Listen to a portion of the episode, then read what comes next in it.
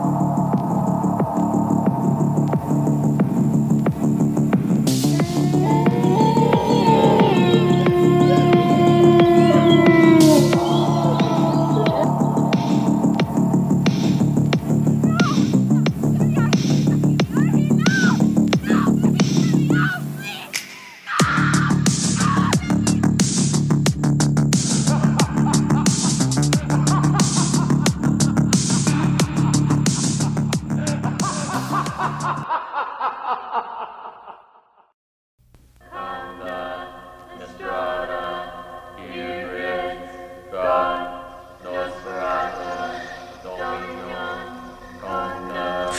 years ago, in this quiet forest, in this cozy cabin, something happened. Something so frightening. Something so deadly. Something so evil. We prayed it would never happen again. Now, from the creator of Evil Dead comes Evil Dead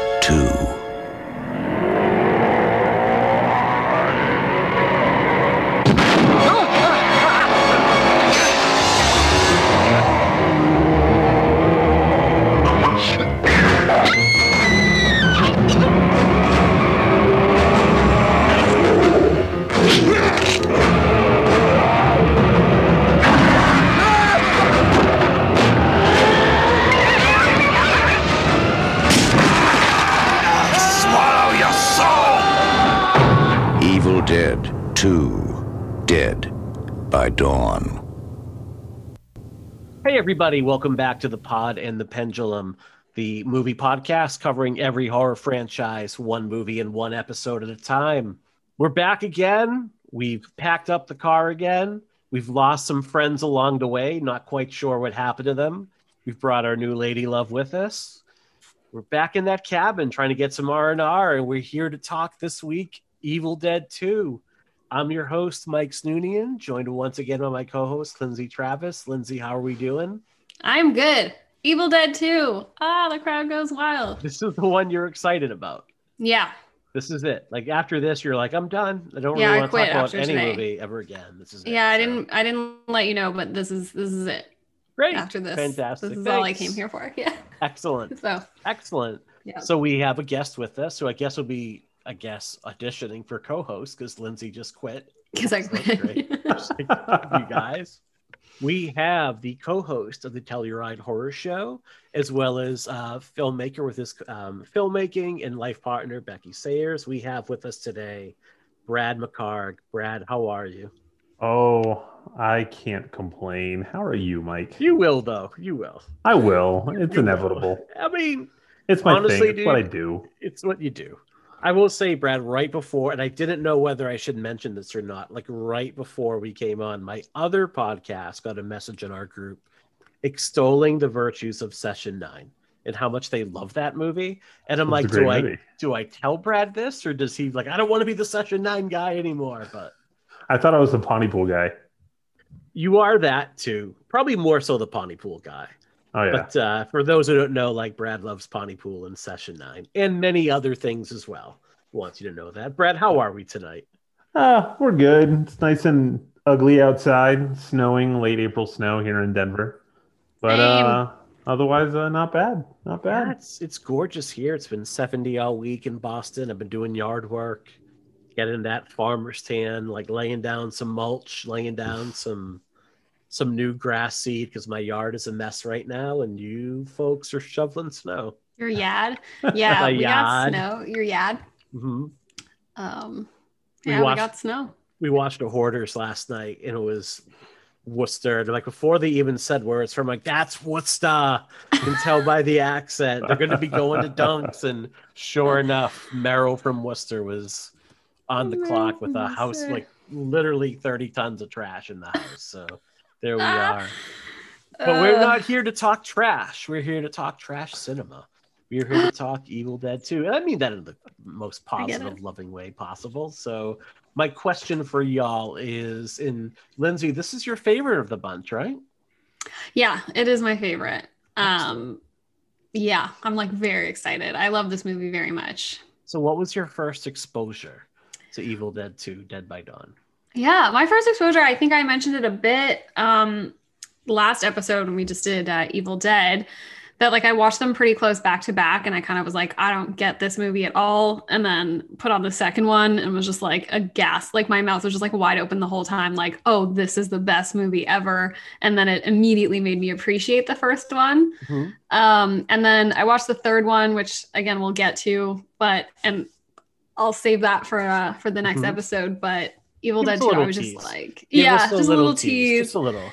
Well, I watched the third one and I also really loved it. There's like the things that I reference the most. And when I dressed up as Ash, I did go as Army Mhm. of Darkness Ash. Mhm. Um, but I, uh, I don't know. I just like, I was like, okay, medieval, sure. No thanks. Like, I Mhm. don't, that's just not for me. But um, yeah, Evil Dead 2, I was like, oh, you just like took the movie and added more funny blood. This is my Mhm. favorite movie. What was it about? You said it made you appreciate the first movie more, and I'm wondering specifically what it was that made you like go back and appreciate the first movie more.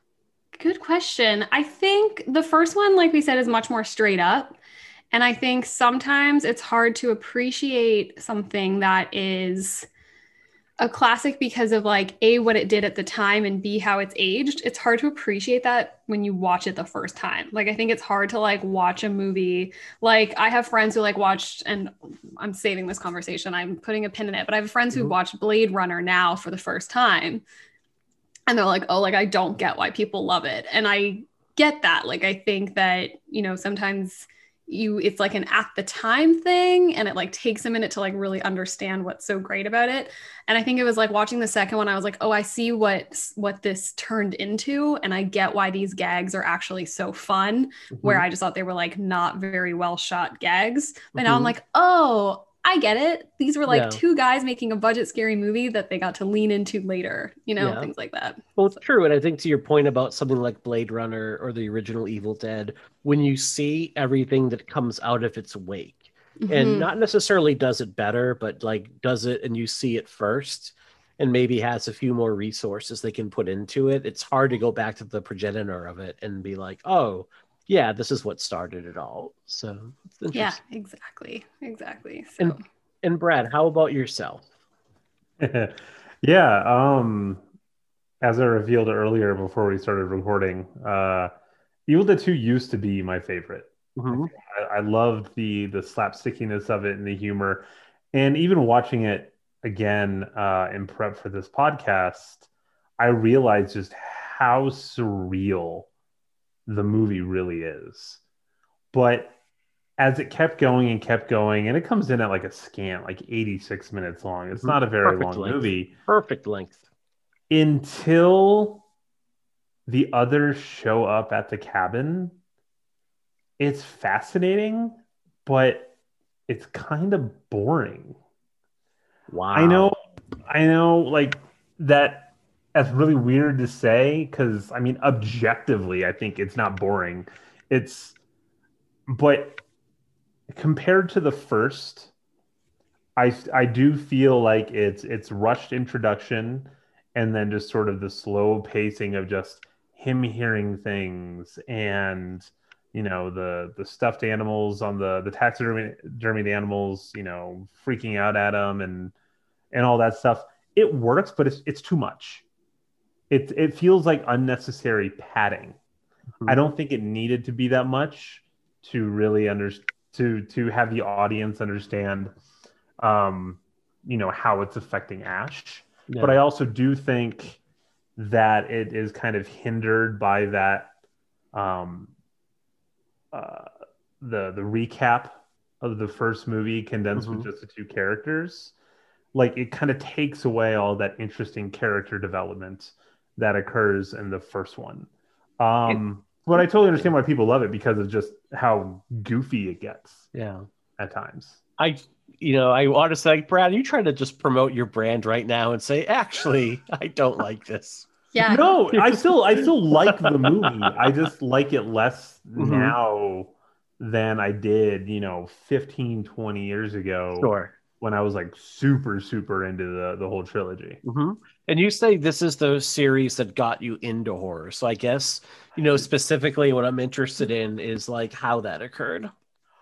Honestly, I think so. I mean, my memory is hazy now that I'm pushing 40, and Mhm. I got into all of this back when I was, uh, you know, a preteen, um, thereabouts. And like a lot of people, you know, I went to the video store with my parents and I went straight to the horror section because that's what I was interested in.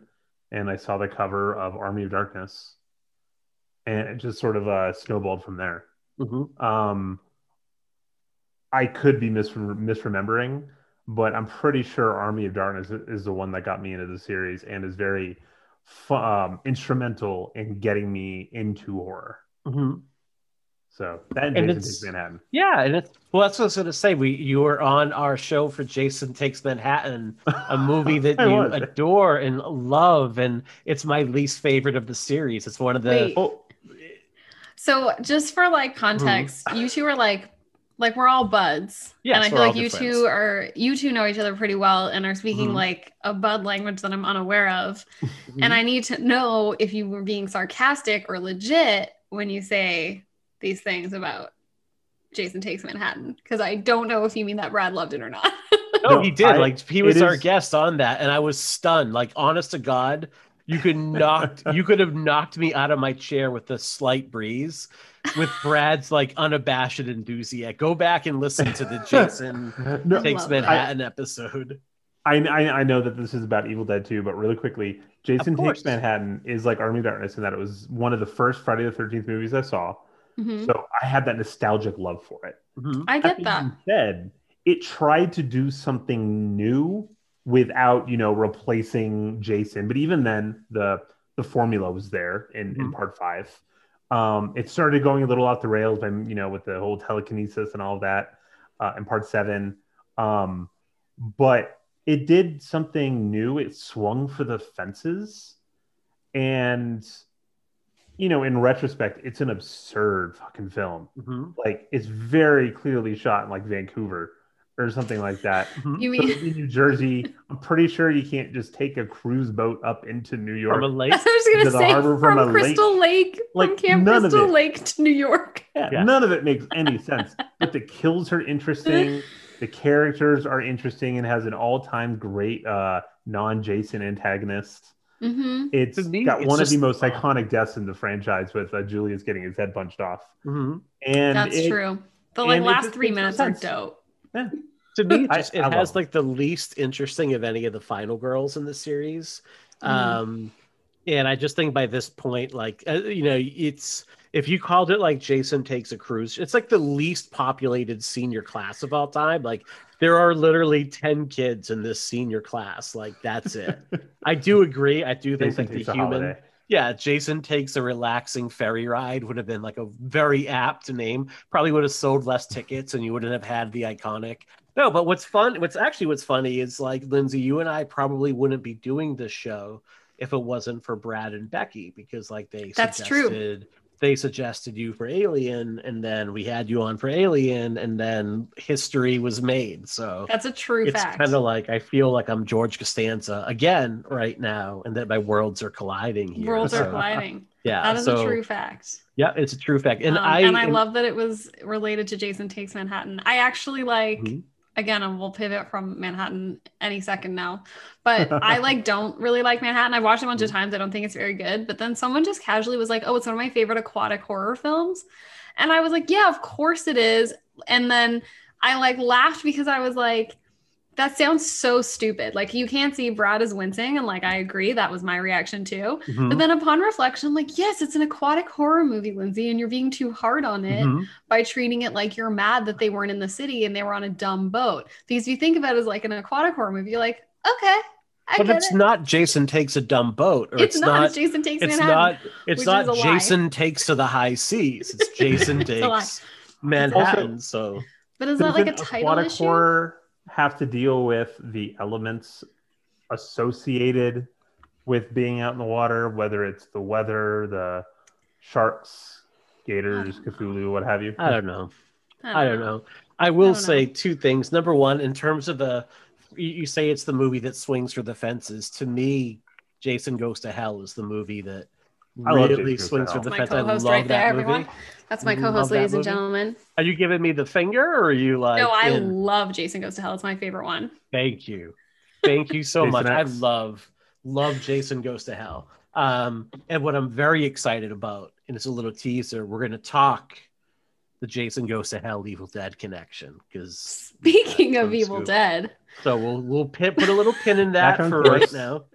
Speaking of Um, Evil Dead, Mike, what was your intro to Evil Dead 2? so my intro to Evil Dead 2 was actually Fangoria, and I remember seeing like reading a um article about all the special effects and how bloody it was and it looked super interesting and this would have been i must have been like 87 so i would have been like 11 12 years old like i have a specific memory of like my grandmother's apartment and sitting in her living room and it's like there was like a sunnydale convenience store that you could buy like the um Fangoria is at. It's also where I bought my first Dirty magazine as a teenager. Sorry, mom, if you're listening. Um, Lawrence Mass represent, but it was um, the ad that got me because it was the skull and it was Evil Dead 2, and then it said double R and like rated double R, like no Super one R. under 17. Yeah, it was like rated, it was like an R rating on steroids. Um, R and I squared. yeah, and I know it came out like unrated in the end, but it was like this movie is so gory and bloody that it it's double R. Um, but I Like, didn't like see the Twin movie. Yeah. I didn't see the movie until my 20s. Like I remember the Evil Dead 2 s- not even the steel case, but it was a steel kind of like box that it came in with like the kind of cartoony art. Um, and I remember like buying it after I'd seen Army of Darkness already. Um, and then I watched the series in reverse order. Um, and immediately being like, oh my God, how did I wait 20 something years to see this movie? Like, this is the most brilliant shit ever. Um, and it just hit all of my, it hit all of my like things that I love about horror and I love about comedy and I love about like real kind of like campy acting. Um, to me it's just like it's so perfect in that regard and we mentioned this last week i think that when people talk about the evil dead movies what they're talking about is this movie and to a little bit of a lesser extent army of darkness but when they Mhm. think about like ash like this is when when bruce campbell really becomes ash i Mhm. think is in this movie right here so Yeah, I actually think about that a lot. um, Mhm. like who is Ash? Obviously, that's silly because Ash is like, anyway, Ash is a character that very much lives on and has, you know, filled in a lot of blanks about himself. But I was thinking, Mhm. like, what are people thinking of? And I think we said this before. Like, I tend to think that I'm thinking of Evil Dead 2 Ash, but so many of his catchphrases and moments are actually from Army of Darkness, from the Yeah. like one second, like boomstick mhm. um hail to the king like Mhm. all of that is army of darkness which is wild because i think we always kind of picture him in the shed um but he does get the groovy is from this That's movie. what it, I think that when it Yep. snaps into place, like the moment Ash snaps into place is when you have those quick cuts, which again, spite you see it again in Spider-Man 2. Um, but you have those quick cuts, um, and then the pan up to his face and then groovy. That's when Bruce Campbell like becomes the Ash we know and love. Um You're right might- though. If I can interject, uh, you're Mhm. right though about it being like the one that most people, you know, when they Evil Dead pops up, it's Evil Dead Two. Um, so in Seattle, there is the first officially licensed Evil Dead Two escape room.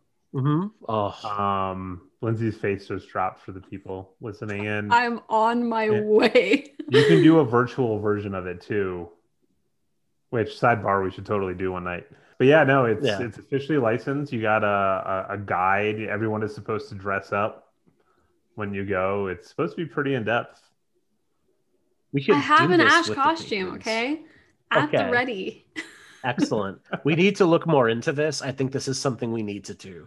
And I think we need to invite some of our patrons to do it with us if they i'm. So hyped this would be amazing. this would be absolutely I am fucking pumped for this. This would be amazing. Um Yeah. Groovy. So uh, it's very groovy. It is the definition of groovy. Uh, so let's talk a little bit about just in you know what's interesting when we talked about the first movie. I think half of the show we spent on like the making of it because there was Mhm. just so much that went into like the childhood friendships, getting the movie off the ground, forming the business partnerships. What's interesting in, in Bill Watterson says in like the Evil Dead companion book, he's like, look, the vast majority of this book is in the first movie because by the time Evil Dead 2 comes around, um, Raimi, Tapert, and Campbell like kind of knew what they were doing. Um, they had a much better handle on things, and it was a much like smoother, smoother ride for the three of them in terms of getting this movie off the ground. Um, but the reason this movie happens is Raimi's follow-up feature, uh, co-written with the Coen brothers and directed by Raimi, Crime Wave, is an absolute flop. Um, it's the first studio picture and it's troubled right off the bat. Like the studio comes in and immediately tells uh, Raimi, like, sorry, we don't see Bruce Campbell as a lead actor. You have to replace him with our guy. Sorry, we're going to start cutting the budget. Like, what are you spending your money on? You can't spend it on this. And these pages need to be cut. Um, Raimi delivers a picture, which he kind of wanted to do as more of a uh, comedy with like crime and murder and funniness and zaniness. Um, and the studio takes it over in the editing editing room. And Raimi like says like he knows he didn't make a great movie. He says he delivered them a C level movie, but by the time the studio put it out, it was like a D picture. And he and Tapert like they're worried like this movie flops, and they're worried like our career is already over. Like we are in purgatory. No one's going to want to give us money to make something else. Um, enter back into the fray Irvin Shapiro, who's been telling them since the first Evil Dead movie has come out, like, look, make a sequel. And I think that the the thing about Sam Raimi is like we clamored for years after Army of Darkness, like make another horror movie, make another horror movie. And we're going to talk about that horror movie with our patrons this later this week. And I how think that what- all went. and how that went. And I think what people don't want is for Sam Raimi to make a horror movie. They want him to make Evil Dead movies. Um, because Sam Raimi deep down is not a horror movie guy. He's a comedy guy. He doesn't like horror movies because they literally they scare him. So he does not want to make them. But what he does like to do is, is he likes to make a profit. That's why he sees this as a business. And he's like one of the few filmmakers, like when he goes to producers, he's like, I will make sure that you make your money back and you will get some in return. Which is why like Ghost House Pictures focuses on low budget horror movies that he knows like you get this much and we're not going to lose anything. He's just really smart about it. Um, so Irvin Shapiro basically says we're doing Evil Dead 2. Like that's just what it is. You'll be successful. Uh, and Lindsay, who comes in to help? Who comes in to make sure this picture gets off the ground? Our good friend Stephen King is back. Mhm. He Uh, made part one happen, Mhm. and he was not about to let part two disappear. No. He made it happen. He reached out to our good friend Dino De Laurentiis, Mhm. who, again, to anyone who asks, and most people who won't, I will remind them, is Giada De Laurentiis' grandfather. I don't know who that is. She is a famous TV chef. Oh, okay. Is that Giada, you know, Giada at home, hmm um, everyday Italian. I can't picture it. Uh, Giada entertains. She's got like really big teeth. She's famous. She has like really big teeth. Okay. I need to look this up. So this is going to be fascinating for our listeners right now. She's the picture I posted uh, when I got my Rotten Tomatoes approval. I posted a woman crushing tomatoes all over herself. Mhm. That was her. Uh, big fan of the tomato. Oh, I've seen her. She's lovely. Yeah. Okay. Oh, yeah. So Giada, that is Mhm. Giada is uh, horror royalty, which doesn't come up very often. Mhm. Um, and I'm just like, these two worlds need to collide. It's very important Mhm. to me. They're uh, you know two primary worlds of mine. And finally, Giada actually did an episode where she referenced uh, Hannibal and Florence. Mhm. and I was like ecstatic that she was finally like, my grandfather actually had a hand in these movies. Um, but anyway, Dino De Laurentiis, uh, producer of Silence of the Lambs, the uh, state still, as I, far as I know, actually owns the um, rights to those stories, which is Mhm. why uh, the TV show Hannibal has not overlapped with Silence of the Lambs. Mhm. Um, but yeah, so Dino De Laurentiis, who at the time I believe was like making horror like Italian horror movies, a lot of Italian Mhm. B horror. That was definitely what he was known for more at the time. Um, but of course now we know him for some bigger Hollywood horror pictures. But uh, yeah, Stephen made King went to his good buddy Gordon. Dino. Correct. Yeah. And this is Stephen King at the time is like directing Maximum Overdrive. I think he's like sitting with one of the stage, like one of the crew for Evil Dead 2. Like, what are you working on? And he's like, we're trying. And this is like maximum coked out Stephen King. Like, he can only go to breakfast with people because he can get powdered sugar to mask all the coke that is in his beard. Like, this is him at his worst. And he's just like, he just picks up the phone. Like, you got to make Evil Dead 2 he happen. called his buddy like Dino. Yeah, I'm just so like Dino. I mean, um, you know, he did like early Fellini movies, and uh, you know, by this time, the most acclaimed things I think were Serpico and Death Mhm. Yeah. Um, so that's who he was. But yes, he produced um, a lot of adaptations of Stephen King's work, Yeah. um, I'm- including Maximum Overdrive. I'm going to unleash a very unpopular and unkind Stephen King opinion right now. You ready Uh-oh. for it? Okay. Stephen King is not nearly as fun to read ever since he got off the hard drugs. Gotta tell you, the first half of King's career when he was like coked out of his mind, everything up through That was I the think you liked. Tommyknockers is like the last book he wrote when he before he got clean. And Tommyknockers is not a good book. Like that's just too much. But like, I gotta tell you, man. And he still I haven't read a out. ton of King. So. Yeah. I don't think Right. I've ever finished a Stephen King book. I at got, one like, point had read through it. everything. Yeah, I at one point had read everything. Um, and I don't know. I just it's going to be an unpopular opinion, and I can be taken to task for it. But That's it. You're in trouble. Yeah. I actually haven't read honestly maybe any. I blew through. Um, I mean it's a short, but I read uh, Shawshank, Shawshank Mhm. Redemption for the King cast, and I think that might have been my first Stephen King book. Don't tell them. I Don't tell them. I don't want them to know that. I have a good reputation there. I mean, I kind of assumed they would be listening because their show's that damn good. You know. I mean, we of course. Um, sorry. It's Don't tell them. All right. But that's my Um, un- unpopular Stephen Your King. unpopular King. Well, if It's it weren't for King, we wouldn't have. Evil Dead 2. If he didn't call his buddy Dino De Laurentiis. Mhm. Which I still think is just, like, so dope. Coke. Yeah. that's that's if he what it wasn't was. like and, jacked up. Um, and Raimi talks about yeah. meeting with De Laurentiis. He's like says that the difference between meeting with Dino and studios is basically with the studio. It's like we like your idea. We got to go to this person. We got to go to this person. What if we do this? And it's just like it's just like a lot of glad handing and back and forth. And it's like no one just comes out and says no, we don't want to make this movie. They just like keep kicking the can down the road long enough until you give up with Dino, they basically they went in, they met with him. He listened to them for 15 minutes, and he said, "Okay, you get you want four million. I'll give you three and a half million. That's all you're gonna get, though. Like I'll give you three and a half to make the movie. Shake my hand. We have a deal." And they're like, "What?" And they and he said, "Like Oh, we've yeah. pitched him other things, and he said no, but like." It never takes more than 15 minutes, and we always know whether we have a movie or not, and how much he appreciated that. yeah.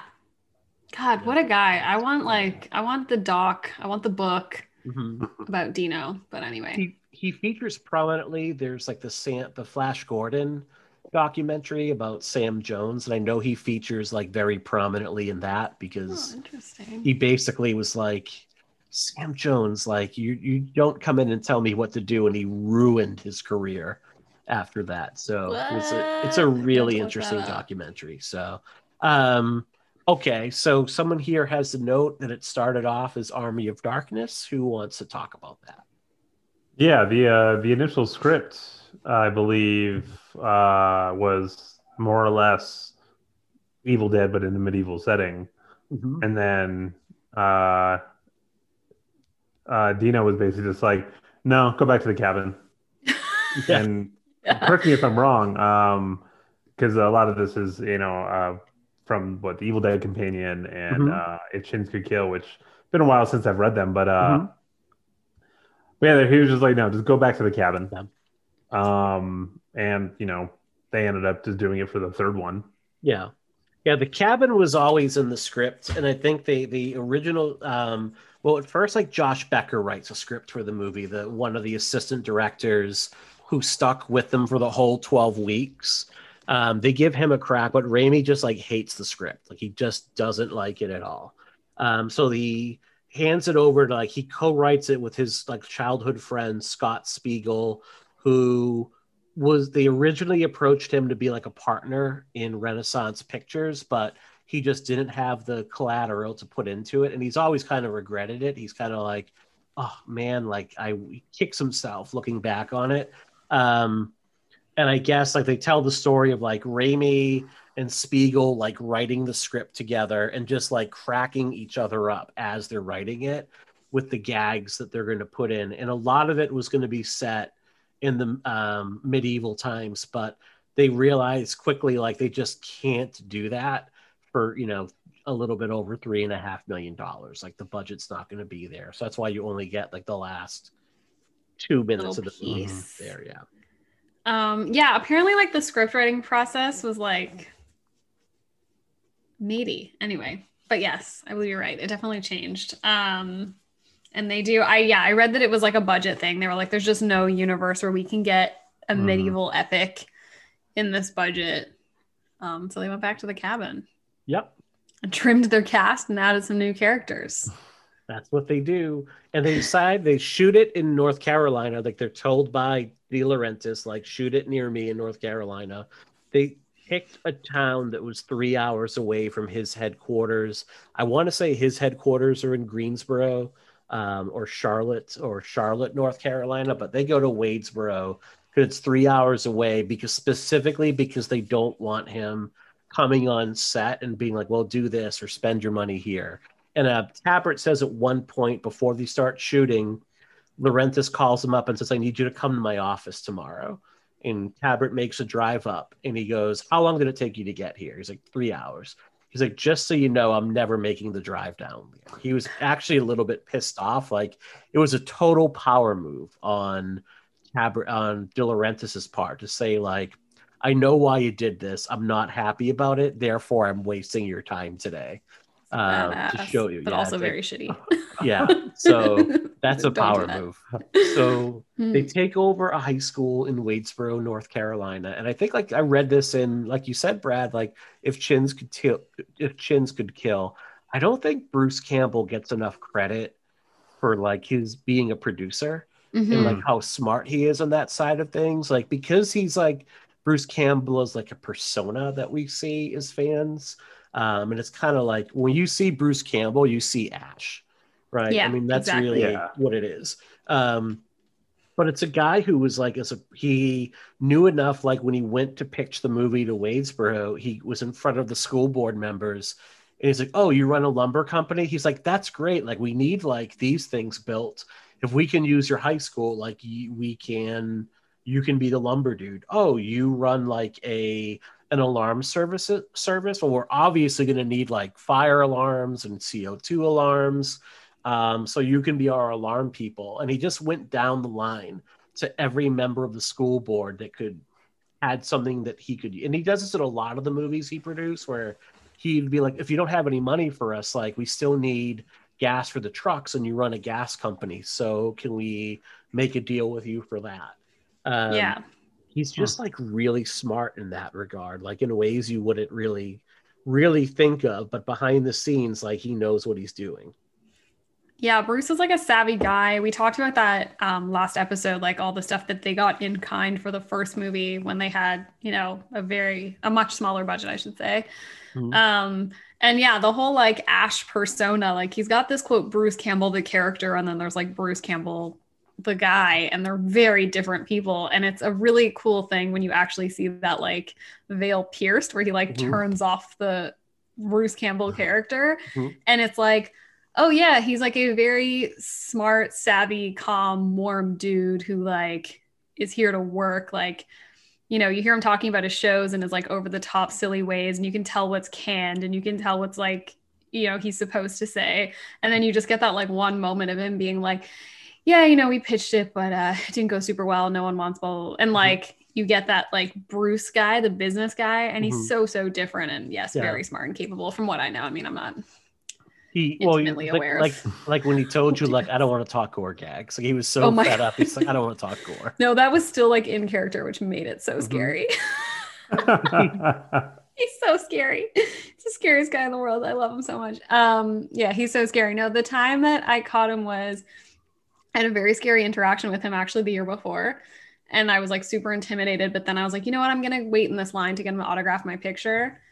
And I was just like, oh, I hate that he's like in character all the time because it was a scary experience and I didn't enjoy it. And then um, he was just like a totally different guy. Like his voice was different, even, you know? And he was just like, hey, so uh, how do you like Toronto? Or like some bullshit like that, like whatever they say.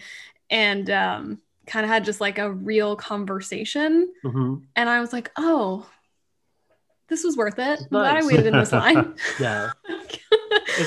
he he talks in his bio like just little things like how when he's on a set he's like yeah a lot of actors like won't eat with like the grips or the crew like they, a lot of actors will put like a very clear line between themselves and they don't want to mix he's like he's like i never saw a problem he's like why wouldn't i want to mix because if i can like befriend these people and um, just kind of like talk you know and basically treat them like human beings um, there's going to be a point where I might need something like I might need, hey, give me a little bit better lighting or make sure that I have this like prop that I need done, like just something that's going to benefit him in some way and not in a way where he's like, do you know who I am? But just because, oh, this person treated me well. And therefore, general human nature is we treat the people who treat us well kindly too. So Yeah. he's just been like really savvy in that regard. Um, so I, you know, it's one of the things I really liked about Reed. His bio is fantastic. If Chins could tell, is oh, it's phenomenal. fantastic. And then I like, think the really third fun one's not out. He always keeps calling, he refers to them as a trilogy, but I think it's only Mhm. Hail to the Chin and If Chins Could Kill that exist. Mhm. Um, Oh, So I haven't, we'll still haven't read Hail to the Chin yet. hmm. Haven't read it either, so I'll have to look that one up. Yeah, but he always so. refers to them as a trilogy, so I assume the assumption is. I assume the assumption. Wow, Yes. uh, I'm a podcaster, ladies and gentlemen. Um, my assumption is that there's a third one coming. okay, we'll definitely be on the lookout. And I know that um, he's hosting an Evil Dead like virtual screening. There's been like a lot of news about that lately. He and is. there are tickets on sale for it, and It either Very- like just happened or is about to happen. yeah, yeah. So I'm Hmm. tempted to look that up later and see if I can hop in on that. So that I did. I like fun. pulled it up and I was like, oh, this will be really good. This will give us some like good tidbits for the Mhm. show. Um, and it's like two hundred dollars. yeah, it was like it was legit. It was pricey, and I was like, oh, For a know. virtual screening. Maybe I'll just throw the Yeah. commentary on and pretend I'm there. Then maybe Yeah. that's it. I'll do. I was like, Okay. this is a lot for a virtual screening. Like, just yeah. pop that Q and A on YouTube. Like, what are you doing? Well, I- I um, I think it was like so- Texas Chainsaw Massacre. Like they did the whole not bunch of virtual screenings and Q and A's, and that's one of my favorite movies ever. And then I looked at the, it was like really early in quarantine, and then I looked Mm. at the pricing, and I'm like, this is insane pricing right now. Like, Yeah, it's. It, I mean, good for them, and I don't begrudge the pricing. Like, Oh, I'm not yeah. making fun of it. And if you can, you know, if you Yeah, got the if- scruples to throw at it, definitely do it because it looks Yeah. awesome. But there are also like tiers where you get like a thing autographed by him in the Mhm. mail, and you get like a chainsaw autographed by him or something. Oh, like, there's tiers. It was just enough that I was like, oh. I've also, like, to be fair, seen Bruce Campbell live like six times. So I was like, Mhm. I really can't justify paying the Yeah. same amount for a virtual panel when I've like it loses a bit of the novelty at that too point. many. Yeah, I've Yeah. seen him do many The live best- panels. We've had Gunnar Hansen hosted a screening of Texas Chainsaw Massacre. Cool. In Boston before his passing, and they had a live orchestra play, uh, which you think would be great, but that part of it was probably the weakest part of it. Hmm. Um, but they literally, because um, Brookline, Mass is a thing where parking lots have to be empty by two in the morning or some like time. Um, and the theater literally had to give him the boot. Like, you cannot answer any more questions because people will get their cars towed Whoa. and he was just like the nicest most gracious person and was just fascinating to listen to him like talk about his experience making that movie and then talk about like his painting and writing books of poetry after Yeah. so so rest in peace gunnar hansen. So yeah, wow. um all right. So that's really the backdrop of the movie. I mean like they film it in a high school The Mhm. gym becomes the setting for the cabin. So you don't have like the rundown, dilapidated cabin with three inches of cow poop and you know, that they're it's all stuffed in. yeah. You get some like exterior shots. Yep, you do get a little Mhm. exterior, but Mhm. you know the uh, I think they say like the chemistry lab becomes the special effects Cool. studio, and then Huh. like the cafeteria is where craft services. So they're you know serving everybody like the school lunches basically becomes like the craft services. Um, it's just this really. It sounds like an, a very fun way to make a movie because everything is just right there. And then doing it in a school sounds kind of The neat. school's the way. That's how they did Home Uh, Alone. Yeah. I would absolutely love to be on set where they serve those little square pizzas that you Oh. had back in high school. hmm Shit rules. She had- Cafeteria, school cafeteria craft services. We got I'm sure this- it's not that far off. we got the square pizza with the square cheese sticks and carrot sticks, and you would take the square cheddar cheese sticks and like mash them into the pizza and be like double cheese. I Oh, never had that kind of stuff. what did you have in Canada? We didn't have like, well, I mean, I can't speak for like all of Canada, certainly, but we definitely we didn't have like school lunches. What? Um, You don't No. eat in The school? giant vats like we brought lunch from home. You brought lunch from Mhm. home, or you went out and bought it after. I can't remember what grade it elementary was. school, like elementary school, like no school. Yeah, I think it was lunches? grade six or seven. So our elementary is uh, kindergarten to eight, and then we have Mhm. high from nine to twelve. It used to be nine to thirteen. Mhm. Oh, and huh. um, in grade six or seven, you could get your parents to sign a form that you're allowed to leave and go buy lunch. And, how old are then, you with that? Like, what year is that? Uh, like, how grade old would you have seven? What's seven plus five?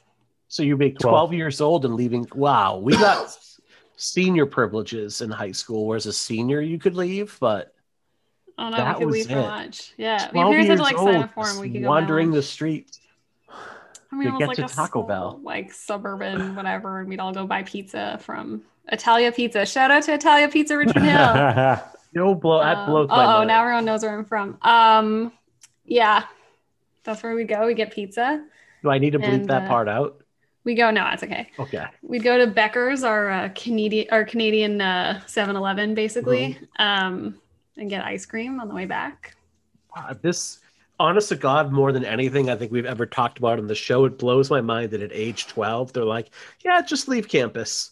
Just, you know, just go wander the streets for pizza. In, And in high school, you could do whatever you wanted. Mhm. No, we weren't allowed to leave campus for uh, for lunch in the high school. I don't even think seniors kid is total bullshit. Yeah, that is. What? Oh my gosh, we were allowed to. I mean, we were allowed. Yeah, I don't know. Mhm. That's um, yeah, we were wild. We definitely did. I mean, most of the time we just went to like our friends' houses at lunch. Mhm. Um, They, to watch movies. we, we have like free school breakfasts and lunches at the school I work at as a counselor, which is That's great. good. Which is awesome. And I think actually, I read yesterday that in 2021, like school lunches in the country are going to be free, period, which is awesome. Um, Mhm. and hopefully that will just become a thing. Um, but like a lot of kids, like they still won't take them. And I'm kind of like, I forgot my lunch today, dude. Why don't you just like go grab a lunch and then say, I want to see the counselor and then bring me a lunch. All right. Because Papa's gonna eat. So We had um, we'd have pizza lunch and hot dog lunch um, Mhm. like once a month. Oh, our we had that's like every day at our we pizza is like the thing. It was yeah. like a special day. we had like a side a la carte, so they had like the daily lunch thing. Mhm. I love how off topic this is going. I know. They had welcome like to, the, the they had the daily Brad. lunch thing where you know like you know it's you know mac and cheese or some other god awful thing made in the cafeteria. But then they had uh, like an a la carte option where you can get bagels, these big ass cookies that were the fucking bomb, slices of Dino's pizza for a buck fifty. Um, I gained so much weight in high school just because it's like oh, I got five. Yeah, I bucks. gained a lot of weight in high school Like- because um yeah, we had we had a cafeteria. I always brought my lunch or like and then we would also have a cafeteria and I'd be like, I'm Mm-hmm. gonna get fries also.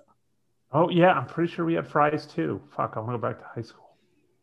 Yeah, we had fries and we had poutine. That was the only thing that we had every day was poutine. And then there was like poutine in school lunch. Oh, and we consider it like a delicacy. Like when we yeah, the few times I've gone to Canada, I'm like, I can't wait to get can't wait to get poutine. You know, Well, and it's just it like wasn't the like thing good there. food. Well, I mean, we thought it was good. Um, when we went to Fantasia yeah. back in 2019 when we first met Lindsay, uh, yeah. literally every meal I went to, I had poutine. Just Yeah. because like I'm rarely Mhm. gonna eat this back in the States, so I'm just gonna eat it. Like I wanted it so bad my last night there, I went to a fucking McDonald's and got it. It was the only They place have it at. McDonald's. In, oh man, Quebec's wild. My That's great. favorite, I think it was like all dressed chips, like the Yeah. all dressed ruffles, and then Rolo chocolate milk, which we don't have here. It's like chocolate caramel milk, and it's my when I go to Canada, it's like I will smuggle a case of that back home with me. 'Cause I can't hook good. you up with milk because it probably, but I can hook you up with all dressed chips. Ask Brad. That is a fact. Mm. Yeah, I had never had them before you sent them, and they're pretty damn good. They're dope. I love our diversions, by the way. I think the diversions I know we're very are we're professionals. Speaking of reason. Speaking of diversions, Canada, close to Michigan, where they shot the exterior shots. which is not Evil close to North Carolina, very far No. away. So let's talk why we love this movie. What is it about? Let's get into the movie, how it starts, and here's the uh, here's the place to do it. Evil Dead Two. Yeah. Is it a sequel? Is it a remake? What is it? Okay, count of three. We'll all say it. Mm-hmm. Okay. The options are sequel, remake, uh, Requel. standalone. Those are the options. Okay. One, two, three. Sequel. Sequel. Good luck editing that, by the way. That's all right. I think it'll plan out perfect. I think so. We're all on board. It's a sequel, right? yeah. Yeah, So, so where does the confusion come from? the first seven minutes and three seconds. I timed it. while Well, watching it basically, yeah. I think, uh, yeah, what Brad said. I mean, there's this flashback, rehash, redo, retry that the movie does in the first seven minutes. I'll let Brad take that. Yeah, no, like I I understand the viewpoint, um, that it is a remake, Mhm. but because there are a ton of similarities, but you start asking those other questions. Uh, I think you you had uh, mentioned in the notes like why would he come back to the place or or, or stuff like that, uh, or that's like what people use um, as logic for all this, but ultimately the the reason the first seven minutes are the way that they are is because when Evil Dead got international distribution, it got distributed to tons of uh, tons of different companies bought the rights, some of which were out of business. They just simply couldn't get the rights to recap it. So rather than sh- reshooting it all with five people, they're like, okay, well, we just need to get Ash back to the cabin, which is why at seven minutes and three seconds, the sequel component takes off. Is it different? It is different, and I do think the movie suffers for it. As I mentioned earlier, like there's this lack of character development that goes in a completely different direction, but it does deal with the um the effect of everything that happened in the first movie condensed into those seven minutes and how it affects uh Ash moving forward. Um Yeah. So yeah, but like I said, I totally get why people think it can be a remake.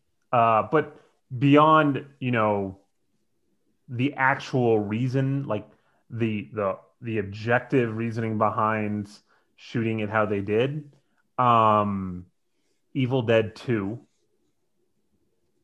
right there. Uh, why would you remake your own fairly successful low budget horror film? And actually make it as different as you did like there are so many questions you can ask plus it's just the intent of the matter the intent was to make a sequel Yeah.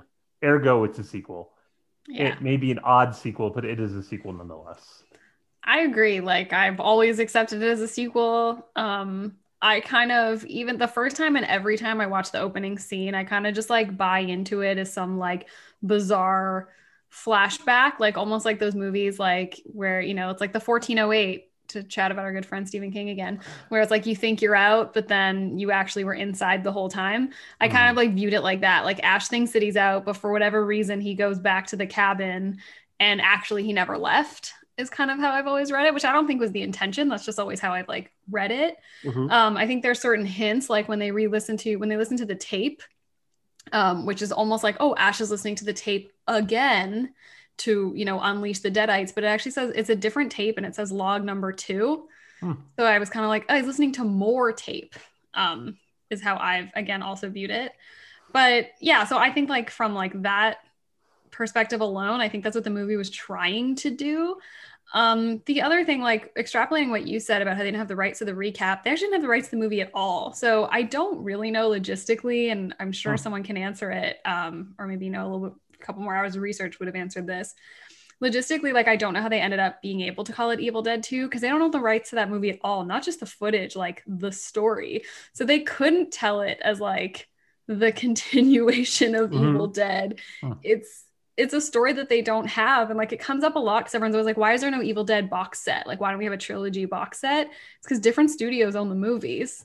Like the evil dead 2 and then evil dead 2 and army of darkness are owned by different entities so there isn't a box set of the three of Yeah. them for that reason. Um yeah so like they kind of had to recap it to be like no this is a standalone movie that's its own story completely which and you know bruce has talked about it lots of times he's talked about that story he's called it a requel and kind of explained it but i've always just kind of read it as like a wink it's log two wink Right. wink you know Right. So- when he calls it a requel, it makes me question how much head trauma that he suffered. he doesn't like gore. So, but he gets knocked around a lot. You can get, you know, head trauma is the stuff you don't see. It's your head getting bashed around on the inside. yeah Um, I consider it a sequel, but I can see because to me it's like the it, it's like the Rocky movies where Rocky every Rocky movie like begins with like a recap of like the big fight from the previous movie and then it like just goes immediately into the next film and like to me that's how this movie operates as well. Like it's like also like halloween like halloween ends with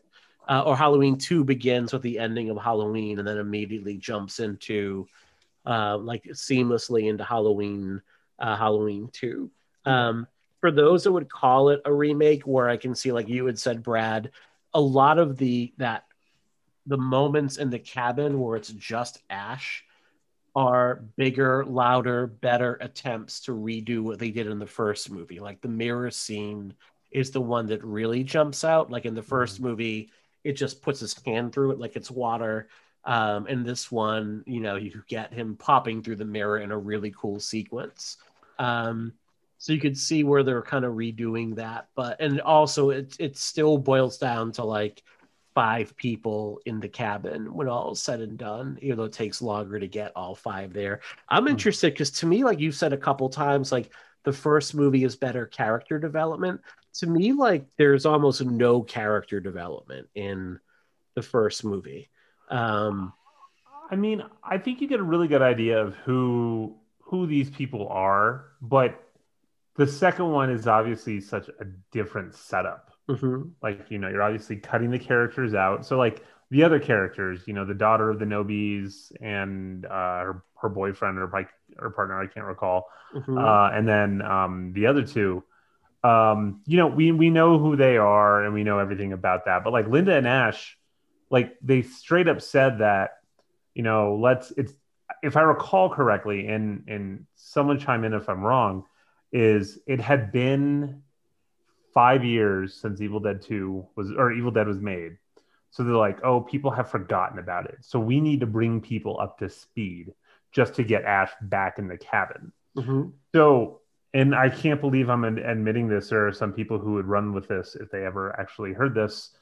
Um, I do still think it's a sequel. I'm softening my my stance on people being obsessed with it being a remake because I can see both viewpoints very Yeah. strongly, but I always just kind of defer to the intention of the filmmakers. yeah Um, but I mean, that's the beauty of, of cinema in general. You know, you're allowed to form your own interpretations. It, Yeah.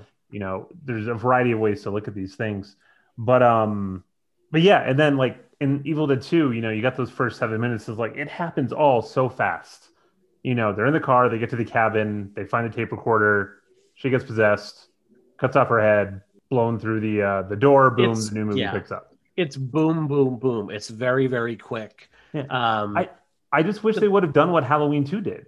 mhm. like Mhm. i understand the year gap and wanting to bring people up to speed but also like it's not your job i'd imagine even back in the 80s way back when people would be like oh i haven't seen evil dead but evil dead 2 looks intriguing i'm going to watch them both you know, I just wonder if they thought because the first Evil Dead movie plays like the drive-in circuit, it plays like it kind of like doesn't get a, a, wide release. It plays like New York for a couple weeks and it rakes in a ton of money. Then it moves to LA for a week and it does okay. It doesn't like you know it's it's hard to really know of a time where like now like a movie opens on 3000 screens and it opens all at once like whereas you know in even movies that um have um lesser rollouts, they still open all at once and everybody has the opportunity to see everything. If you're saying, like, well, now that we have like $4 million to make a movie rather than half a million, we're going to actually get on more screens. And maybe like because people wouldn't have seen the first movie, because the home market, although it's like part of the reason why these movies are successful is because of the home rental market. Mm-hmm. Um, it still wouldn't have been like as pervasive in 87 as it would go on to be like over the next few years. So I just wonder if that's part of it too. Honestly, I would assume, yeah. yeah. Like a lot of yeah, I would assume that it was just a very different audience that you're reaching out to. Mm-hmm. Um and exactly like it ditches a lot of the main characters. And I think it's just because even like we talked about this last episode, how like Ash doesn't seem to care about any of the characters at all except Linda, and like mm-hmm. one of them's his sister. Mm-hmm. And he's like, oh, okay. And then Lynn, like she dies like brutally. yeah. and then Linda dies, and he's like, no, mm-hmm. no. Um, so I guess it was just kind of like, let's just skip here. And then, yeah. you know, I don't know every detail of the script writing process, but it's Linda's necklace that takes him back from being a deadite into mm-hmm. his humanity. Um, so I guess they were just kind of like, okay, we got to slap her back in here. Yeah. so there's a little, and I think they originally asked, I think it was like Britt, not Britt Baker. Britt Baker is a pro wrestler. She's a dentist and pro wrestler for AEW. Hmm. Um, I want to say it's Brooke um now I'm, I'm I'm screwing up the name right now and I feel really bad but they asked her initially the original Linda to come back initially. Oh yeah. And she declined. And my gut feeling is like everybody that wasn't Bruce Sam and Rob on the original even Evil Dead uh, Betsy Baker who played mm-hmm. Linda in the first movie were pretty much like wanted to see the back end of that movie and like never talk about it again until they realize, hey, we can do the convention circuit and actually have a nice little second career off it and good for them. Capitalize for the it. rest of our lives. And they should. I mean, as they should. Hell yeah. Um, but they were like, no, I am not coming back to do this under any circumstances after what you put me through in that I'm gonna be busy movie. that day. Yeah, I'll be busy. But we got um, Linda back. I mean, we've got um, Denise Bixler this time as Linda and I don't know how much actual like how much of the movie she's really in. Like she has her opening scene, but then she's kind of a stop motion puppet for a lot of her yeah. appearance. Really not much. I mean, really she's in it for like maybe 3 minutes and then yeah. a couple like insert shots with her head and that's really it. And she would only have like two other credits, I think acting credits or her name um, the woman who plays Annie, I think she appears in Chud too, and that's really about it. Um, it's I think uh, Kassie Wesley who plays Bobby Joe. She kind of moves right from Evil Dead into soap operas and hmm. from like the late 80s until really present day. Like she's been in One Life to Live and General Hospital and Days of Our Lives. Like she's not somebody that like I would know, but she's done like one over like 1200 episodes of like soap operas. Oh wow. So um, the the lack of Linda um in the in the second one sort of also confirms the the notion that it's not a remake. Yeah. That it's a sequel.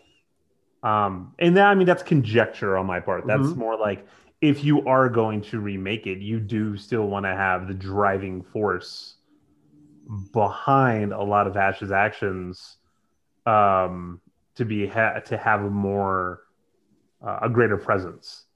And like I said, she she shows up, she's gone.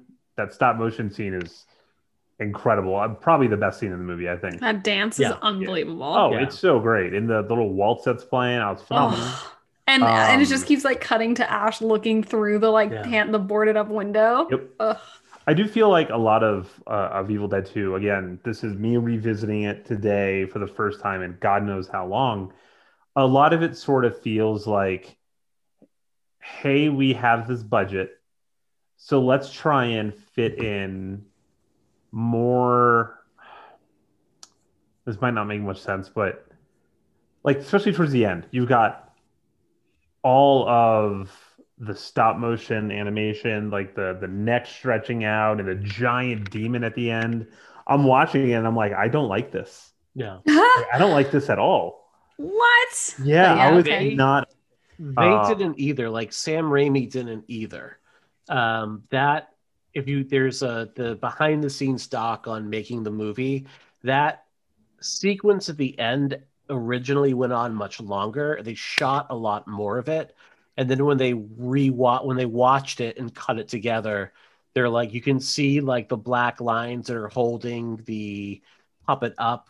They Mm. talk about how a like when you actually the makeup work in this movie is in, I think it's incredible, and I Mhm. definitely want to talk about Mark Shostrom a little bit in in a little bit. But they do say like when you look at the actual makeup or you look at the puppets, a lot of the times like there's no motion to them. It's just looks like they're very blank, and they contrast it with say like what um, I think it's Phil Tippett who we showed his um, some of his stop motion work at Telluride. I think the Oh. first year Mad that God. I hosted. Yeah, Mad God. I think he was like the first year Mhm. um because that was a year like we could not get away from He- Frank Cannon Frank Henenlotter if we tried. Like he was just everywhere. It was He's a amazing. talker. He, God love him, he's a talker and he has a lot of awesome stories. But sometimes you're like, dude, I just want to sleep. I just gotta go um, but they compare like I think this is the same year that RoboCop comes out and the stop animation work in that movie, much bigger Huh. budget, of course. Yeah. Um, so Raimi like he chopped a lot of that scene out with the puppet. When you look at it, yeah, it looks like a cheap puppet that's just kind of like being pulled on strings. So I would agree it doesn't quite work. Um, I will say though, I would take that. I did watch for our Patreon we're recording on. I rewatched uh, Drag Me to Hell last night. It's a movie I like more than some others do, but the CGI in that is so glaring and so bad. Oh, so That- bad. I would much rather have like bad puppetry than bad CGI.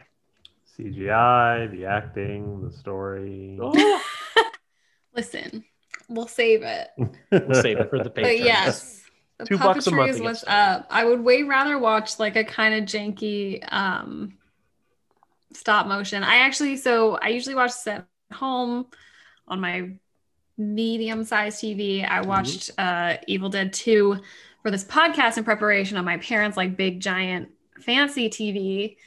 And it's a very different experience. And actually, the cut that I was watching, I guess, was mostly remastered, but a couple things weren't. So it would Mhm. like change angles and it would look like a really grainy, shitty Mm. thing, and then would Mhm. change back um, to looking really, really fancy. And so watching the stop motion, like you're really seeing it. And I have to say, like it looks great. Like it, I would way rather watch like janky looking, um, you know, stop motion that looks like stop motion and is fun is weird than like bad cartoony Mhm. CGI. Yeah. I think. That I think the other scene that jumps out is when Ash drives to the bridge and you have Mhm. like the kind of wonderful like matte painting and then Oh, like him yeah. transposed the like, bridge claws. is such a gorgeous, gorgeous image.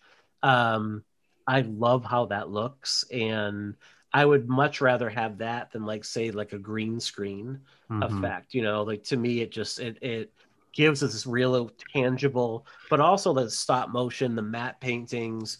It gives it like a real kind of nightmarish, kind of surreal quality that I think really lends itself to this movie. it's very like obviously these movies first. It's very Beetlejuicy. Yeah, yeah. Yeah. Oh, now that you mention it, the the neck stretching scene at the Mhm. end, Mhm. very much the neck stretch. The Beetlejuice snake. Uh, yeah, at the end of Beetlejuice. What is it? Yeah. I don't Yeah. It's been forever since I've seen that movie too. yep. Um, and I think that this is like a, a- you know Mark Shostrom is the head of special effects and makeup work for this movie. He's someone who I don't think he gets enough when we talk about like the masters of like horror makeup and horror special effects, obviously we talk like Rick Baker, Rob Bottin, Tom Savini, the gentleman from K and B. Um, maybe I'm wrong, but I don't think Shostrom really gets the credit that he's due. I can Mm. tell you that like his the first Elm Street I saw was Freddy's Revenge. And his the the scene where Freddy pops out of Jesse and like tears him open and comes out of it. Obviously, it's kind of like their take on the American werewolf in London scene. But to me, like that is the I, I saw this first. That was the special effect that made me a lifelong gorehound horror movie fan. Um, he did work on Phantasm 2, which is also the first Phantasm I saw. Um, his special effect work is so good. Um, I love the stuff that he does, and he's someone still working to this day. Um, he seems to work on all the sequels, like Poltergeist 3, Phantasm 2, Freddy's Revenge. Like he's the guy you call in like after the first movie to come in. Um, interesting dude. Apparently, like he's one of the one of the foremost experts on like the Black Dahlia case in Los Angeles. Like that's one of his Oh, wow. passions. Um, he's um incredible. This is like one of K and B's like first jobs, like Greg Nicotero, Howard Berger, and Robert Kurtzman, who like to this day still do some incredible work. And I think they put themselves to good use here. So let's talk the like to your to your point, Lindsay, the blood, because everything is amped up in this movie. Yeah, this movie is amped up. This movie takes like all the gross stuff from part one. It's not even that gross. It's not a gross movie, and part one's not Mhm. even that gross, but it, it turns it up. And this is where we get the like fountain of blood, which I think is like at this point synonymous with the Evil Dead series. Um, and we literally get like I I mean I love I've talked about it on other episodes and I will talk about it on more episodes. Um, I always love the like versions of blood we get in different movies, and this is like really bad in like the most perfect best way. It is red tinted water. It's like orangey Yeah. red. It's very clearly the consistency of water. It looks like Kool-Aid. shoots out. Yeah, it looks Yeah. like Kool-Aid. yeah, it does. It just like shoots out like a fountain and it is so great. It is so funny. It is so gross and scary and I feel like that's what I mean that's what I love about this movie. This this is the only thing and um you know, it is one of the things that I very much love. It is what has been carried through to things like Ash versus Evil Dead and um through the musical and this movie just has a lot of fun with it. Yeah. Yeah, it's ridiculous. Um how much blood and there's points are like it's and I know that like when they originally shot it, Raimi was trying to get like an R rating for the movie. So Mhm. he said, we can cover Bruce in as much red stuff as possible. And they stuck with the original for Bruce. They stuck with the original Karo syrup formula. Um, That's why his it tends to stick with him. And it's this real, like viscous, gross, Mhm. disgusting. Where when it pours out of the um, fruit cellar, again, it just looks like red Kool Aid coming out of it. It's amazing It's awesome. um, but they would change the color like to oily black at some point or Yep. when they're chopping the deadites it's like a bright green and the thought yeah, was they have like Vulcan blood coming out of the Deadites. yeah and they thought they could get the r rating if they were able to change like the color of the blood and the studios are like eh still way too much dismemberment in this movie for Well, our liking There's like not even just the blood, there's like some anecdote where so Dino had a deal with the dist- Dino, I call him by his first name, Mhm. had like some distributor or sorry, deal with the MPAA about ratings and so Mhm. and his production company Yep. and he actually like created like a fake shell stu- like Yeah. they created a studio called like Rosebud something White Rose. What did you call it? rosebud pictures Right, Rosebud Pictures. um to be like it's not mine Yep. um this can be r-rated yeah um, which i think is a fun anecdote and yeah they Mhm. mess with the blood and like that's legit like changing the color of the blood and changing the tone of the blood has changed ratings in Mhm. movies a lot Yeah. which is very weird and, and fun the other thing that stands out the henrietta suit in this oh my god and it's it's Poor Ted Ted. Raimi. Yeah. Ted Raimi, and I love this quote that I looked up, and the it was in the Evil Dead, the oral history. Um, Ted Raimi says, I was 20. 20 year olds have no regard for their mortality or anyone else's. I was the perfect age to be in that movie. it's, it's something like a 20 something pound rubber suit that took hours to get in. Um, he couldn't see with the contact lenses, and it would just fill with because they're in North Carolina shooting in the summer. It's going to be hot. There's no air conditioning. There are scenes in the movie, or and I have not caught this, but he says you can see when he's flailing around, sweat is pouring out of his ear because of how much Oh, it yeah. collected in the prosthetic, and just sweat is just like spilling out of his ear. But it's such a gorgeous, gorgeous costume. Yeah, I mean, it looks great, but it is very gross. And, and again, Shostrom talks like Shostrom's he done some sketches for it, and he says he gave him to Raimi, and Raimi he's like he had like this really like slender, almost like sickly woman in mind. Like, oh, of course she would be rotted out. There'd be nothing there. And Raimi's like, ah, this isn't what I want. Like, I don't know what it is, but um, at the end of the day, I think what this movie is about, it's the Bruce Campbell show. Mhm. Like he's pretty much the only character until minute 37. Um, but this is really about Bruce and Ash becoming the Ash that we know. And I, I'm here for it. I love everything about his performance in this movie. I It- love Ash Williams. Yeah. It's also a testament to Bruce Campbell's acting abilities. Yeah. Yeah. Like I'm obviously he's calling from the uh the the Three Stooges Mhm. mentality of that very physical, animated, slapstick comedy type of Mhm. acting. Uh, but he's I mean he's just so good at good at it. It's really Yeah. hard to sustain a movie, or in this case, about a third of a movie by yourself. Yeah. When literally all you're doing is talking to yourself and you're doing like the hand acting Yeah. that, which is great. Um, and like slamming the the plates on his head.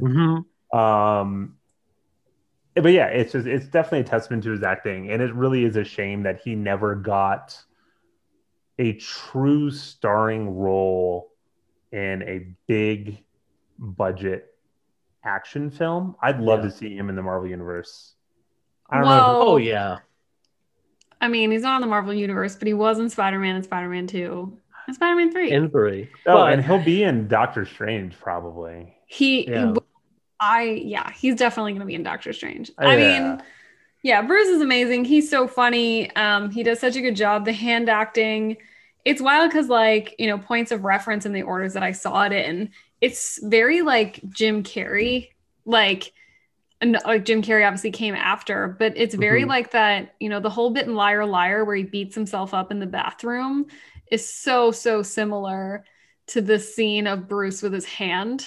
Mhm. And it's just like, Mhm. what a hilarious bunch of gags that this hand becomes a character in a way that it talks, like Mhm. it makes noise right. and it fights him. And he does such a good job with that. And that is like so, so difficult to do.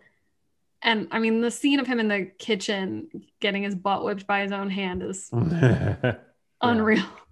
And the way that is shot is the whole like the three stooges influence i think specific the way Mhm. a lot of their physical bits would come is it would be sped up and i specifically think of like the short um, men in black the a cat the one they were nominated for the academy award for where like they're rushing through the hospital and it's very sped up and that's how this looks Mhm. um, and again, like the, we talked with Jay Blake last week, the sound design in that scene too, like the gibberish that he's spouting, and it's obviously dubbed in after, it adds to that like surrealness of it. yeah. Mhm. It's what a fun, yeah, what a fun collection of gags. What a great scene. Yeah. And then it all leads up to him removing said hand, which he cuts off his hand in the shed, which is like obviously, you know, funny in its whole bit in and of itself. But what I've seen this movie a thousand times, and I guess it was only because this is the first time I was taking notes watching this movie. Mhm. Um, he doesn't do the chainsaw bit till like the end. Yeah. Like it takes And he's just sporting a nub through a good. Yep. yeah, which like I I mean obviously I was I you know just as you're like taking notes you notice, but the whole shed scene where he puts on the chainsaw happens very very late.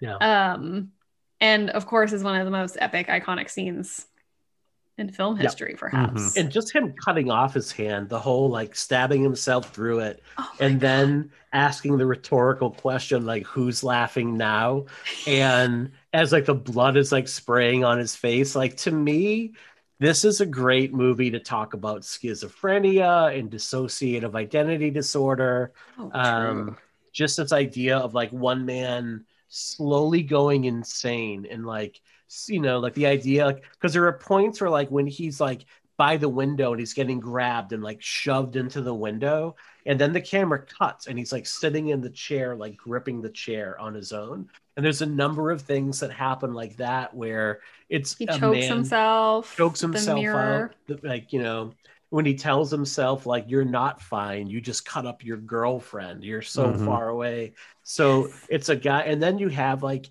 when he's in the deadite when it's ash as a deadite that kind of like dissociative identity where you don't know what you're doing and you're not responsible you can't be held responsible for your actions at that point because you're not yourself like that whole it delves into that in a way that I don't think anyone's ever touched on. And It's I mean, I want to read it, Mike, and I think you're the guy to write it, but that's a whole other Mhm. conversation for a whole other night. It will be. It will be. All right. So, um, and I think someone noted here, like, I love the farewell to arms. Yes. Oh yeah, they show the book of Farewell to Arms. Mhm. Um and like again retroactively like it made me immediately think of Arrested Development and all the arm off jokes in Arrested Development Yeah. before um uh, Buster loses his hand. Yep. And I was like, "Ah, that's anyway, Farewell to Arms. It's so in that category." It's wonderful. Yeah. So, last thing we'll do really quick the Easter eggs. Let's run through them really quick. I didn't I mean it's not an exhaustive list. They're just the ones that like I kind of am hyper aware of. Mhm. um you know sam raimi makes a director's cameo he actually has a speaking role Mhm. as one of the knights in the army of darkness flashback or the army of darkness uh i mean it's part of the movie but kind of Yeah. an epilogue Mhm.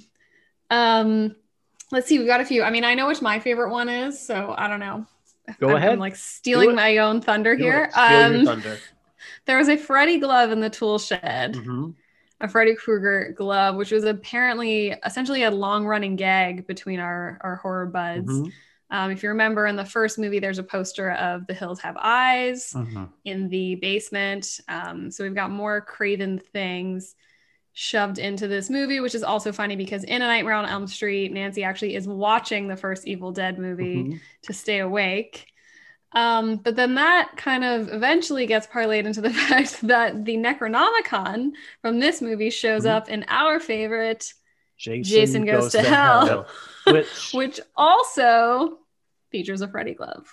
It does, and you know, it's more than an Easter egg. Like Adam Marcus, the director of that movie, is on the record of saying, like, it's an article from Screen Rant saying, no, Jason's a deadite. Like he was told by Bob Shaye he can do whatever he wanted in his movie, and Sam Cunningham, so he's like, Jason's a deadite. I can do the Necronomicon.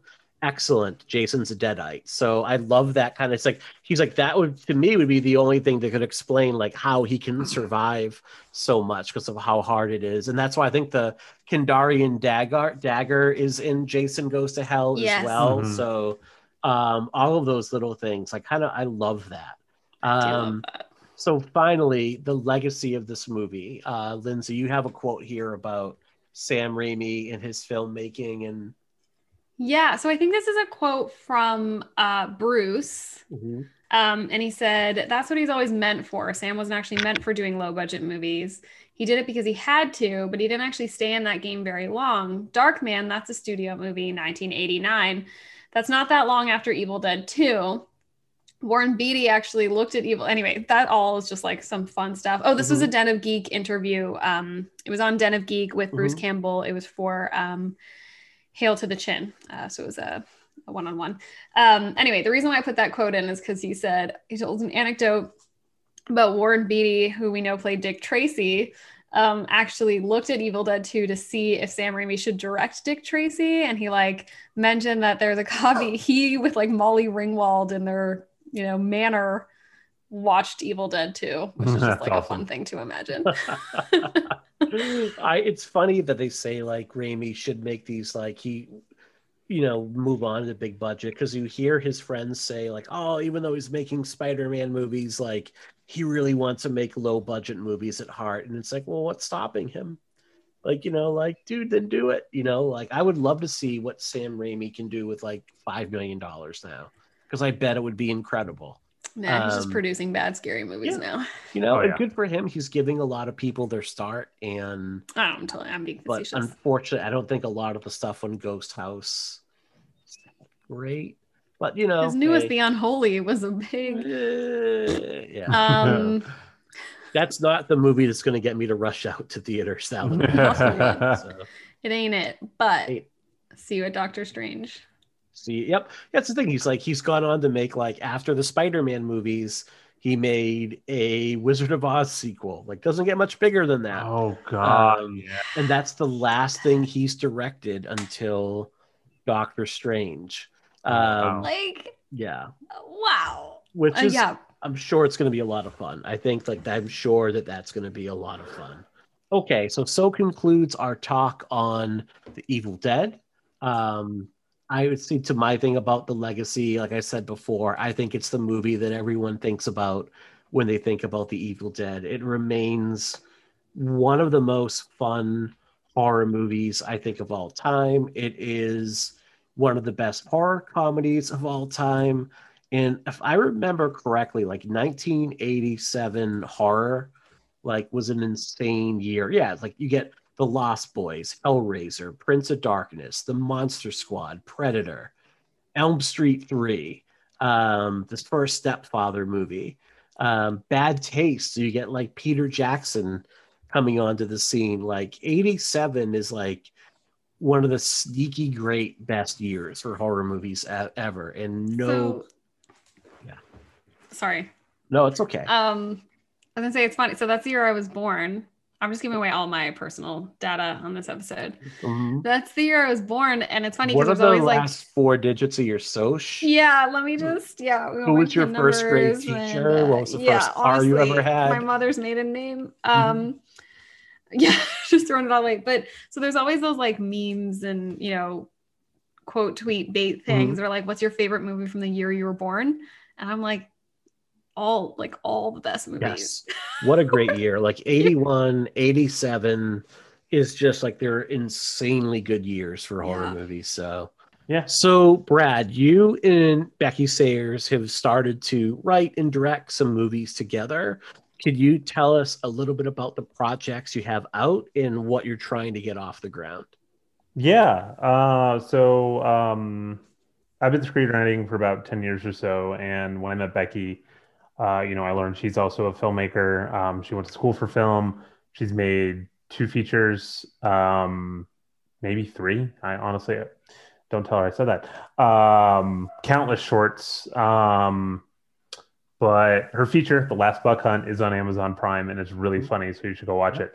Um, but uh, so we we decided to um, just start making some shorts together since I like to write a lot of them, and she she has the directing abilities, and uh, so we eventually formed Suburban Ghost, uh, which is named after a, uh, a feature I wrote that uh, involves a, a ghost in a suburban setting.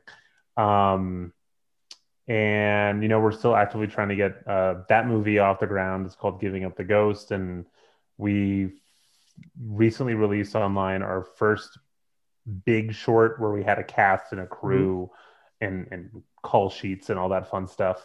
Um, that played a variety of festivals. Uh, our biggest one was at uh, it played Fantasia in 2020, which was super awesome for us. Um, and uh, we, like I said, we recently uh, put that online. It's finished the festival circuit, and now we uh, no shortage of ideas. Something like 10 features between us that we want to work on, as well as trying to figure out shorts we want to do. We're going to try and do some bumpers for Telluride this year. Um, so we're just, you know, trying to create as much stuff as we possibly can, and hopefully it'll get in, into the right hands. Mhm. Oh, I, I really want to see Giving Up the Ghost get made. You've sent me over a couple different drafts for it, and it's a really good read. And that's thank one you. of those ones where it's gotten, it seems to have gotten some interest, and it just seems like a matter of time at this point. Yeah, um, an early, early, early draft when it was like 120 pages long, which is just insane now, to, now that I think about it. Uh, and a completely different type of movie. Uh, got like an eight on the blacklist. Mhm. Um, so I ended up getting like just tons of uh, like producers reaching out to me. Most of it was like you know these low, pro- not not low producers, but like they're not big names or anything like that. They're not from major studios or or companies or anything like that. So we got a little bit of traction. Um, the subsequent reviews were a two and a three, so not for everyone. Uh, but uh, it ended up getting optioned by Type AB Pictures. They Mhm. did um, delivery and um, the home invasion movie with the woman who's an agoraphobic. Martin Starr is in it. Mhm. Um, I don't know why I can't remember the name of that Shut movie. in, but it was changed to. Yeah, It was called Shut In when I saw it, and then they changed Yep. the name. But uh, ultimately, ultimately it didn't work out, so I took the took it back. And um, when Becky came on board, actually, is when it really started to take shape. We put together a pitch deck for it, and um, uh, it was shortlisted at Frontiers in 2019, the the the film production market at uh, Fantasia, um, which is how I got to go to Fantasia and meet Lindsay for the first time. Uh, but uh, yeah, without her, it wouldn't be where it is today. She helped, you know, help ground it. It became less of a straight horror film and more of kind of a dramatic thriller Mhm. uh, very character driven. And um, obviously, you know, we're still trying to get into the right hands. A lot of big companies have read it and rejected it, mainly due to the final scene, which uh, apparently is a sticking point. Uh, but uh, the, the newest um, development is uh, one of my favorite bands uh, has agreed. They haven't agreed. They signed a letter of intent uh, to uh, to score it. Um, if that ever comes to fruition, I think my next step. Uh, I don't know if I should be, you know, publicly saying any of this, but it doesn't really matter, I guess. Um, uh, I want to take one of the my favorite scenes from it and shoot it as a proof of concept Mhm. and get them to do a score over it and maybe use it for like a Kickstarter or. Indiegogo or something like that. Well, where can our listeners follow you for updates or, you know, just in general to hear your ta- hot takes on school lunches and movies? yeah, uh, Brad A. McHargue uh, at Twitter. Um, and then you can go to suburban-ghost.com to, to watch all of our shorts or Suburban Ghosts on Vimeo and YouTube. Um, we upload everything there. Um, uh, and that's pretty much it. But I'm certainly not shy about promoting myself. So if you follow me, I'll be talking about my shit more often than not. Yeah. Excellent. Well, thank you for joining us, man. And let's not wait an, in like another 90 episodes to have you on. All right. well, I'm And I'll- taking over for Lindsay since this Excellent. is Yeah. her That's song. true. And. I will see you in Telluride this October, hopefully. Hell Knock yeah. on wood. Knock on wood. Yeah. Um, all right. So, Lindsay, what do you have coming up right now? What are you working on? Working on uh, more reviews, more TV reviews. I don't want to jinx it um, because I'm still very cautiously optimistic about a specific film review that I'm not shut up about Mhm. might come through. So stay tuned for that sometime around the middle of May. Mhm. Wink. But again, cautious optimism. Uh yeah, reviews. I just finished watching the show Shrill, which is still embargoed, but I'm very excited to be reviewing and writing some editorial about that. Is that the one about the she was a writer for AV Club? I don't know if she was a writer for AV Club. It's a TV show with uh, Aidy Bryant um, that's based on a collection of essays called Loud Woman, Mhm. something like that. Oh, I will confirm that. It's a really great. I'm a huge fan of it, and I'm Mhm. really thrilled to be talking about season three. Um, yeah, working on lots of lots of that. It's a review heavy month. Okay. Yes. Yeah. Okay. So I need to watch this. I've heard good things about It's it. very. so- I mean, I really like it. Okay. Um, yeah. So yeah, that's what we're working on. Yeah, it's a review heavy month. Excellent. So for me, uh, let's see, you can find my other show, Psychoanalysis, uh, everywhere you get your podcast. We just wrapped up Narcissism. We're doing a month on residential treatment, and I'm not quite sure how we're going to cover the kind of like background information on it, but I know that we're doing um, Shutter Island is our first movie.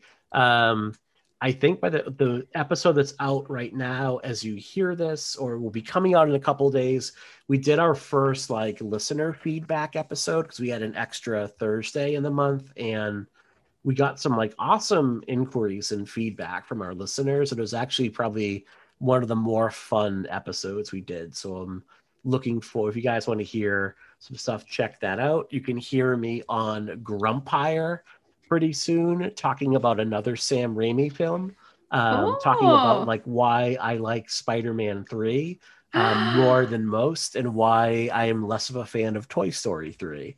So that is like the premise of the show. Find a movie you love and one you're not as fond of. So that will be interesting with LB and 3, her husband. Andrew. I am I'm into it. I'm definitely into it. So um, all right. So listeners, if you've enjoyed the show and if you are almost two hours into it and still listening, like unless you hate listening, you're into it. Admit it. We're giving you what you need.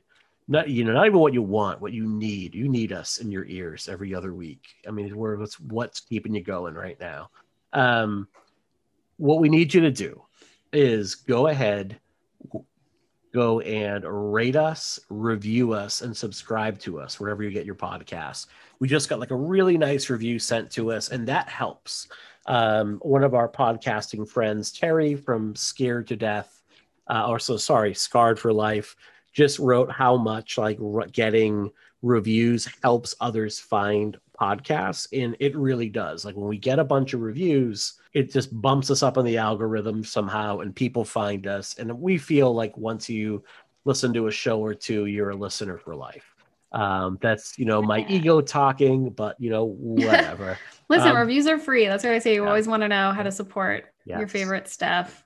Reviews are free, so thank you. Now, what's not free, but What's also helps free? us a lot, but also gets you stuff in return. Correct. If you haven't already, we're gonna make this plea every week. You know, become a patron of the show. Um, it is where we give you a bonus episode every month where we get to cover non-franchise horror.